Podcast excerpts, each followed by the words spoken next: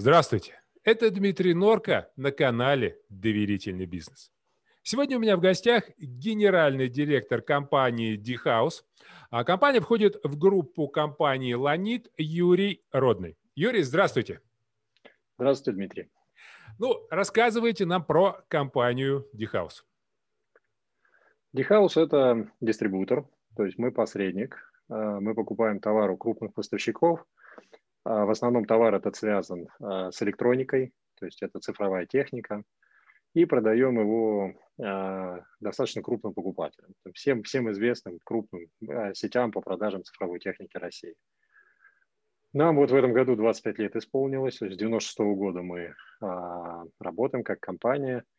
Вот, пока как бы, движение наше поступательное, с каждым годом мы все больше и больше, все крупнее и крупнее, хотя рынок наш достаточно, ну не достаточно, а такой жестко конкурентный. Скажите тогда, что нужно, чтобы вот на таком жестко конкурентном рынке двадцать пять лет быть одной из лидирующих компаний? Ох, я не думаю, что здесь можно выделить один компонент какой-то. Вы знаете, вот лично мне очень близка фраза, по-моему, Даниэль Канеман ее сказал, о том, что успех – это удача и отсутствие критических ошибок. Вот я думаю, что это, конечно, не единственный компонент успеха, но во многом, безусловно, выбор рынка и то, что ай ти-технологии вот, и цифровые технологии – это то, что сейчас там, наполняет весь мир. И то, что ветер был попутный, это, конечно, одно, это очень важно, да, потому что лучше, когда ветер в спину, чем когда ты гребешь против течения. Ну, да, да. А дальше, собственно говоря, вот что вложить в понятие отсутствия критичных ошибок, тут можно растекаться мыслью по древу, и как мы управляем, и как мы строим стратегию, и как мы взаимодействуем с партнерами и клиентами. Ну и опять же, да, это вот тема нашего с вами разговора, доверие. То есть... Как бы я бы, наверное, затруднился бы выделить и как-то, знаете, одной чеканной фразой сказать, что же. Ну, это совокупность факторов. Давайте так тогда. Абсолютно да? Точно, да. Вот смотрите. Это много, много, как это, многофакторное уравнение. Ну да. А, насколько я понимаю, время больших наценок, оно давно уже прошло, да, и особенно на цифровой технике наценки минимальные, и более того, я подозреваю, что производители, держатели брендов регулируют цены, скорее всего, и для того, чтобы выделиться сегодня и выдержать вот эту, как вы сказали, жесточайшую конкуренцию, нельзя поставить ниже цену и все у тебя купят. Да? Нужно давать что-то еще. Вот что, по вашему мнению, можно и нужно давать, чтобы покупали у тебя при прочих равных? Потому что ну, у них такой же ассортимент, плюс-минус, да, у них те же самые услуги. Что? А, ну вот, наверное, то самое слово, которое вы использовали, оно и есть, а, то есть о котором мы сегодня говорим, доверие. Uh, ну вот смотрите, вот мы посредник, да, то есть на, мы стоим посредине между поставщиком и покупателем.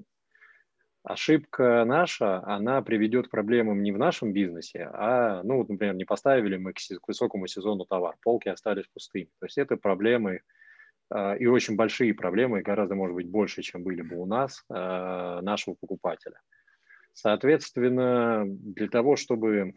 крупный заказчик разместил заказ у нас, он должен быть абсолютно уверен в том, что мы свои обязательства выполним, несмотря ни на что. То есть, что бы этого ни стоило. Соответственно, вот пройденный, то есть двадцать пять лет опыта, да, то есть мы за это время успели показать, что мы можем, как мы можем, вот, как это, съеденный пуд соли вместе, да. Я думаю, что, ну и, собственно говоря, уже начинается в какой-то момент времени. Например, среди поставщиков мы видим, что нас начинают передавать, как это мы шутим, из рук в руки. То есть, когда новый поставщик хочет войти в Россию, ему говорят, вот смотри, есть компания, ну там, не подведут. Скажите, а можно ли назвать вашу компанию клиентоцентричной? Конечно, а у нас э, только и нужно что, просто... Что вы при... вкладываете? Вот что вы можете, как вы можете дать определение этому высказыванию? Потому что сегодня э, это становится модным, именно модным словом, но каждый понимает его. Вот чем больше я спрашиваю, тем больше я вижу, что каждый понимает его по-своему. Что в вашем понимании такое клиентоцентричность? А, давайте, смотрите, во-первых, мне нужно оговориться, то есть вот э, дистрибуция, у нее есть два клиента. Да, то есть мы работаем, с одной стороны, те, кто покупает товар у нас, но точно так же наши клиенты и наши поставщики. А мы для них э, тоже выполняем работу, и это качество этой работы не менее, а может быть, иногда даже более важно э, вот, с точки зрения успеха нашего бизнеса. А клиентоцентричность, мне кажется, тут все довольно просто. То есть... Э, Любая компания на рынке удовлетворяет чью-то потребность. Ну, это вот то, что в любом учебнике написано. Как только компания забывает, э, ну, хотя мне кажется, что если компания не монополист на рынке, она не может этого забыть. Ну, вернее, если она забудет, она просто с этого рынка уйдет. Все, что нужно помнить о том, что мы на этом рынке существуем только потому, что то, что мы делаем, удовлетворяет чью-то потребность. И мы должны это делать хорошо.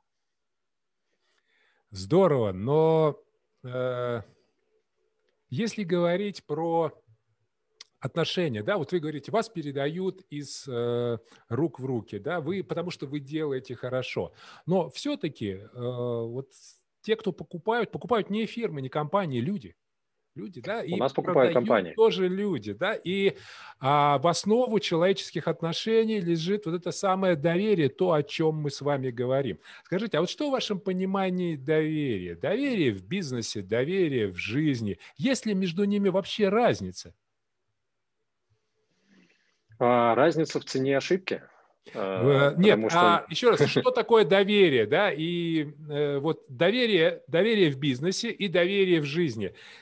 Можно ли между ними ставить равно, это одинаково или все-таки разное? Да? Вот доверие в бизнес-отношениях одно, а вот доверие в личных отношениях это другое. Как вы считаете? Я просто, видимо, опередил да, сам себя. Mm-hmm. С точки зрения определения ну, там, термина доверия, да, там, слова доверия, конечно, разницы никакой нет. Это там, убежденность в том, что та сторона, с которой мы взаимодействуем, человек или компания или у нее как-то добропорядочные и искренние намерения, и она собирается свои обязательства выполнить перед нами э, качественно и э, наилучшим образом. С другой стороны, мы, конечно, хотели бы быть уверенными в том, что она способна вообще это сделать. А когда я говорил про разницу, ну, как бы цена ошибки, то есть, э, может быть, знаете, можно там, довериться человеку в личной жизни и получить личную драму, а бизнес можно просто потерять. Вот об этом я имел в виду. Mm-hmm. Поэтому, вот, например, в том же бизнесе, безусловно, доверие не может быть безоглядным. Оно, оно должно быть, без него это как-то масло, которое смазывает шестерен, шестереночки. Но и нельзя отпускать это вот, как это, оно не должно быть без контроля. То есть должны быть системы. Я верю в системы. Ну, по сути, да, это то, чему я учу. Есть доверчивость, есть доверчивость, есть недоверие, да, есть, ну, так скажем, ты мне, я тебя, а есть так называемое рациональное доверие, да, то есть когда... С одной стороны, мы понижаем уровень рисков, но увеличиваем качество отношений. И когда мы говорим про бизнес, да, вот именно рациональное доверие, оно дает максимальные результаты. А, да, Юрий, я скажите... вот вас, извините, перед, перед этим немножко несколько перебил, потому что сказал, что у нас покупает компания. И на самом деле... Это так. Я знаю эту фразу, как люди ходят к людям, бизнес строит отношения. Но, тем не менее, мы видим, что, например, чем крупнее поставщик, покупатель, который работает с нами, тем меньше э, решений начинают принимать непосредственно люди. То есть, как бы вот, вот эти вот системы, э, да, там вот как раз у, убирать вот эту, как хотите, предвзятость, доверчивость, да, там э, все что угодно, большие корпорации стараются. И в какой-то момент времени, как это не смешно, э, но взаимодействовать начинают юрлицо с юрлицом по определенной технологии. Но смотрите, даже если мы берем тендерные закупки, вы об этом, наверное, да, то технологии, но все равно хорошо, мы сделали первую закупку, но когда мы говорим про постоянную работу, как бы мы ни пытались диджитализировать, все равно нам приходится общаться.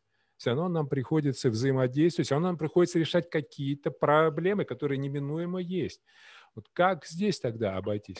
Здесь, вот здесь я с вами согласен. Вы знаете, вы сегодня использовали фразу, она, вот нам в этом году двадцать пять лет, а когда нам было двадцать лет, я давал интервью, и оно прям вышло под заголовком, который вот вы сегодня использовали, при прочих равных. Вот, собственно говоря, есть как бы то, что компания обязана уметь и, и должна делать, и чему она должна соответствовать, а есть вот эти прочие равные. Вот, да, там уже в том числе и человеческие отношения, и накопленный опыт.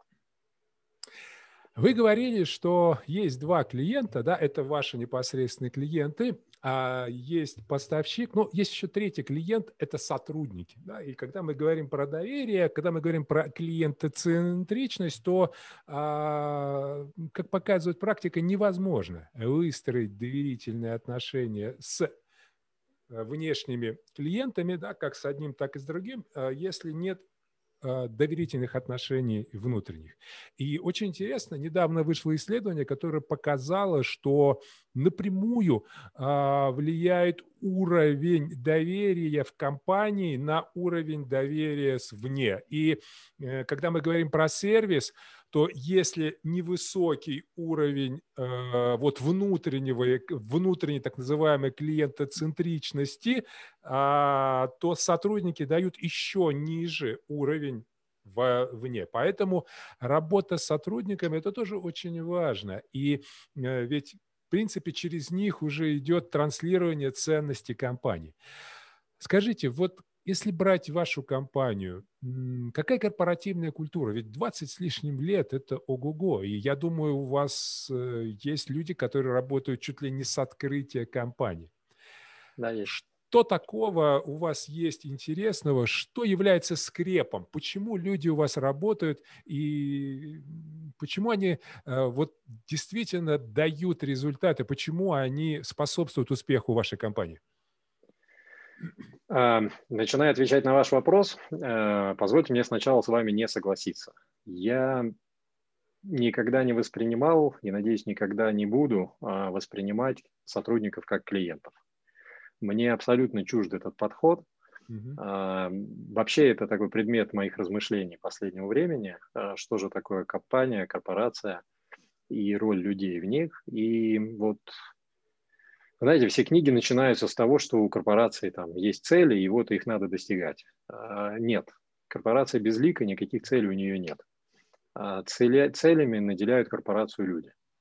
Я воспринимаю, ну как бы не могу, во-первых, себя отделить от того коллектива и не воспринимаю их когда там в сторону. Я воспринимаю себя как часть коллектива, у которого есть, может быть, иногда плохо вербализированные, но общие цели. Поэтому, вот, возможно, поэтому мы так давно и дружно работаем. На самом деле мы большая компания с точки зрения оборотов, то есть мы не подаем свои цифры отдельно от холдинга «Ланит», но если бы мы это сделали, мы бы вошли там, мы бы увидели, что мы входим там двести крупнейших компаний России. Вот, но при этом коллектив у нас очень маленький. Мы совсем недавно перевалили вот эти, вот, знаете, знаковое число сто пятьдесят, которое считается, что еще такое племя, да, то есть когда каждый знает каждому и все. Вот, собственно говоря, наверное, то, что мы работаем эдаким племенем, где, может быть, не до конца, как я уже сказал, это вербализировано, но, в общем-то, каждый на своем месте понимает, чего от него ждут. И, в общем-то, если он это на своем месте сделает неправильно, ему сразу будет понятно, перед кем стыдно. Это не безликая корпорация, а глаза напротив и по соседству. И вот это, наверное, и работает. Здорово, очень здорово. Мне безумно приятно это слышать. А, Юрий, ну... Тогда смотрите, ну, у любого племени есть вождь, а, безусловно, от вождя зависит судьба племени и то, как, какие порядки в этом племени. Что, по вашему мнению, должен делать лидер, вождь, чтобы в компании, в группе, в племени были вот такие доверительные отношения, чтобы человеку действительно, как вы говорите, ведь это же классно, это здорово. Большинство людей, почему я так обрадовался, услышав ваши слова, потому что большинство людей, руководителей до сих пор не понимает, что важнее, самое важное, когда ты можешь посмотреть своему сотруднику в глаза и задать вопрос, почему? Ему станет стыдно. Вот если это есть, эта компания, эта группа, она непобедима. Это не бонусами регулируется, это регулируется не какими-то наказаниями, а именно вот, вот таким отношением.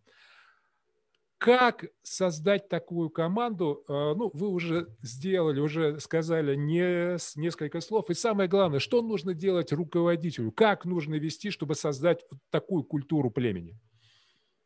Ну, во-первых, я бы, знаете, все-таки аккуратно сказал бы, что я бы не стал настаивать на том, что именно так надо и так единственно возможно. Мы видим а, примеры компаний очень успешных, где все построено на том, что человек винтик, у него нету а, никаких прав, да, там все регламентировано, и от него просто ждут, как в анекдоте, да, там покорми собака, ничего не трогай. Поэтому я бы вот просто оговорился здесь, да, то есть мне, вот когда вы говорите, что должен делать вождь, я просто строил компанию то, как удобно мне. Это просто мои личностные э, характеристики. Я стал генеральным директором довольно молодым человеком, сейчас мне там уже пятый десяток, э, стал я в тридцать лет руководителем компании, и это потребовало времени и понимания, что и опыта. Что на самом деле, если ты взял человека и верь, доверяешь его компетенциям и доверяешь ему, как, ну, что он не пришел сюда делать там что-то там против компании, да, там против этих людей, то ты уходишь от мелочного контроля, ты отказываешься от того, чтобы там регламентировать каждое действие. То есть ты выводишь контроль на там верхний уровень показателей системы, потому и людям даешь определенную свободу. Не сразу к этому пришел, но так мне просто так комфортнее, мне так проще. Ну вот смотрите, когда весь мир ушел на самоизоляцию, скорее всего, вам тоже пришлось это делать. И по сути тогда э, у руководителей было два пути – усиливать контроль или развивать доверительные отношения. Э, Какой путь выбрали вы и что вам это дало? Что вообще дал вам локдаун? Может быть, какие-то инсайты? Или для вас это было абсолютно естественно, то есть никаких стрессов, вы были к этому готовы? Ой, он мне дал возможность работать так, как мы давно хотели. На самом деле ничего не изменилось, мне не пришлось делать ни того, ни другого, не усиливать контроль, не развивать доверие. О том, что мы могли бы работать в таком режиме, мы с нашим эйч ар-директором говорим достаточно, говорили достаточно давно до локдауна. Основной вопрос, поскольку это было срочно, был на самом деле не в людях, а в ай ти-системах, справиться или нет. И это вот, кстати, мы, знаете, потом у нас было такое, как это, мы подводили первые итоги, я сказал, вот мы, в каждой же компании, какая бы она ни была, да, там всегда есть вот некие скрытые конфликты, вернее, не скрытые, а такие открытые искрящие. Да? То есть, угу. Есть департаменты, которых там всегда немножко недолюбливают и обвиняют во всех смертных грехах. И вот я сказал, вот смотрите, айтишников-то наших мы все поругивали, поругивали, а встали в один день, ушли, и все работало. А мы продолжили работать так, как будто ничего не изменилось. И когда нас ну, было разрешено вернуться в офис, у меня вот сейчас в Москве действует постановление о тридцати процентах, кто должен быть на работе на удаленке. Я думаю, что у нас тридцать процентов даже в офис не выходит до сих пор. То есть у нас обратная абсолютно пропорция, то есть у нас большая часть компании продолжила работать. И мы сейчас, собственно говоря, переходим к режиме вот того самого гибридного офиса. Скажите, это а нужно... люди. Это вот, вы знаете, как это, мне понравилось, кто-то давно это сказал, не вспомню кто, наверное, вы знаете, как эксперт. Он сказал, что первая ошибка системы – взяли не тех людей. Потому что если вы уже взяли правильных людей, то дальше ну, уже более-менее вы можете быть уверены, что все будет работать. Здорово. Вот теперь самый главный вопрос. А как понять, твой человек или нет? Ну, а как это понять в жизни? Мы пытались сформировать, то есть в бизнесе мы пытались, что мы сделали? Мы выделили, собрали весь коллектив на два дня, мы формализовали те ценности, которые проговорили их, да, там выговорили их. Они оказались, как мне понравилась фраза, как, какой вменяемый человек будет против, чтобы работать вот так и за это. Угу. Вот. Конечно, когда мы принимаем человека, мы хотим, чтобы он там разделял эти ценности с нами. Вот. Если действующие инструменты на, на сегодняшний день те, которые прям точно говорят о том, что да, это так, ну, я, честно говоря, очень мое субъективное мнение, не очень в это верю. Вы, как вот эта система свой-чужой, а, причем не плохой, хороший, а вот именно свой-чужой, да, там мы, люди, делимся по каким-то совершенно иногда невероятным признакам и предпочтениям. Она срабатывает и в процессе интервью, и вот для этого есть испытательный срок, то есть как человек показывает себя. Скажите, ну все-таки, а, вот если говорить вот словами, все-таки словами, что, по вашему мнению, должно быть у человека, который гармонично впишется в вашу команду? И чего у него быть, ну вот напрочь не должно, что корпоративная культура просто не примет? Не примет корпоративная культура хамства, не примет корпоративная культура стиля работы, когда вот еж, птица гордая, пока не пьет, не пнет, не полетишь. Примет она человека, который готов отстаивать свое мнение, пусть со скандалами, ну, если это рабочие, да, там, то есть рабочие конфликты, прям вот, пожалуйста. И самое главное, чтобы вот, как это, бороться не за слово, а за правду. То есть вот если человек компетентен, отстаивает свое а, право сделать дело хорошо, и при этом он уважителен по отношению к людям вокруг себя, и он должен быть амбициозен, потому что мы амбициозная компания, вот он у нас будет работать. Ему будет у нас хорошо. И самое главное, чтобы вот этот вот рабочий конфликт, он должен закончиться, знаете, вот с крышкой ноутбука. После этого вот встали и вместе куда-нибудь пошли. Здорово. И последний вопрос. Юрий, исследования показывают, что уровень доверия в российском бизнесе, ну, один из самых низких в мире, то есть невысокий. Как вы считаете, что нужно делать сегодня? Я имею в виду не государству, не правительству, а вот именно предпринимателям, именно менеджерам, именно вот тем людям, которые в бизнесе, чтобы поднимать уровень доверия на более высокий уровень. Вы используете слово «должны». Мне оно не близко. Хорошо. А, вот что бы мы давайте... посоветовали? Давайте так, хорошо. Посоветовали. Нет, я, вот, я, смотрите, как бы я... было бы лучше? А, вот я понимаю, что для вас это предмет, да, там, а, того, ваш, ваших усилий. Я был бы очень аккуратен. А, вот, например, по-моему, профессор Аузан, да, вот, известный экономист, он говорит о том, что в нашей стране э, коррупция заменяет доверие. Да, там. И вот как бы мы к этому ни относились, это тоже инструмент. Да, то есть, э, поэтому на самом деле я вернусь к тому, что мир огромный, и страна наша огромная. И вы формируете вокруг себя то бизнес-сообщество, которое вы хотите видеть. Вот мне нравится работать, доверяю. Мне, я считаю, что это проще. Соответственно, просто работая так, чтобы могли доверять мне, и выстраивая системы так, чтобы был должный контроль, но при этом я мог. Ну вот смотрите, у нас наши, наши заказчики, да, то есть они у нас работают очень часто на кредит поставщика. То есть не, не в банке берут кредит, а на, то есть, и, конечно, мы используем такие инструменты, как там, страхование дебиторской задолженности или там, просим выставить гарантии. У меня миллиарды рублей а, находятся в дебиторской задолженности. То есть я отдал эти деньги. И вот эти деньги, они делают бизнес. Да, там. Почему? Потому что я посчитал возможным этим людям, а, это уже конкретно людям, и бизнес-моделям компании, да, там, э, посчитал, что в этом есть, там, риск, конечно, всегда есть, но он оправдан, то есть он возможен. Кто-то может сказать, что это неправильно, и так работать нельзя, и там, вот, все, что не защищено, не, не было бы, да, выдано этих кредитов, и этого бизнеса бы не было. На самом деле оба подхода абсолютно возможны, но я считаю, что мой расширяет, говорит, возможности бизнеса, и никак иначе, как качественно делая свою работу и формируя вокруг себя вот, знаете, как в христианстве говорят, спасайся сам, и тысячи вокруг тебя спасутся. Вот и тут все то же самое. То есть мы формируем бизнес-сообщество, взаимодействуем друг с другом и не более чем. Здорово, здорово. Спасибо, огромное спасибо. А, друзья, спасибо я вам. Напоминаю, у меня в гостях был генеральный директор компании DiHouse. Компания входит в группу компании «Ланит» Юрий Родный.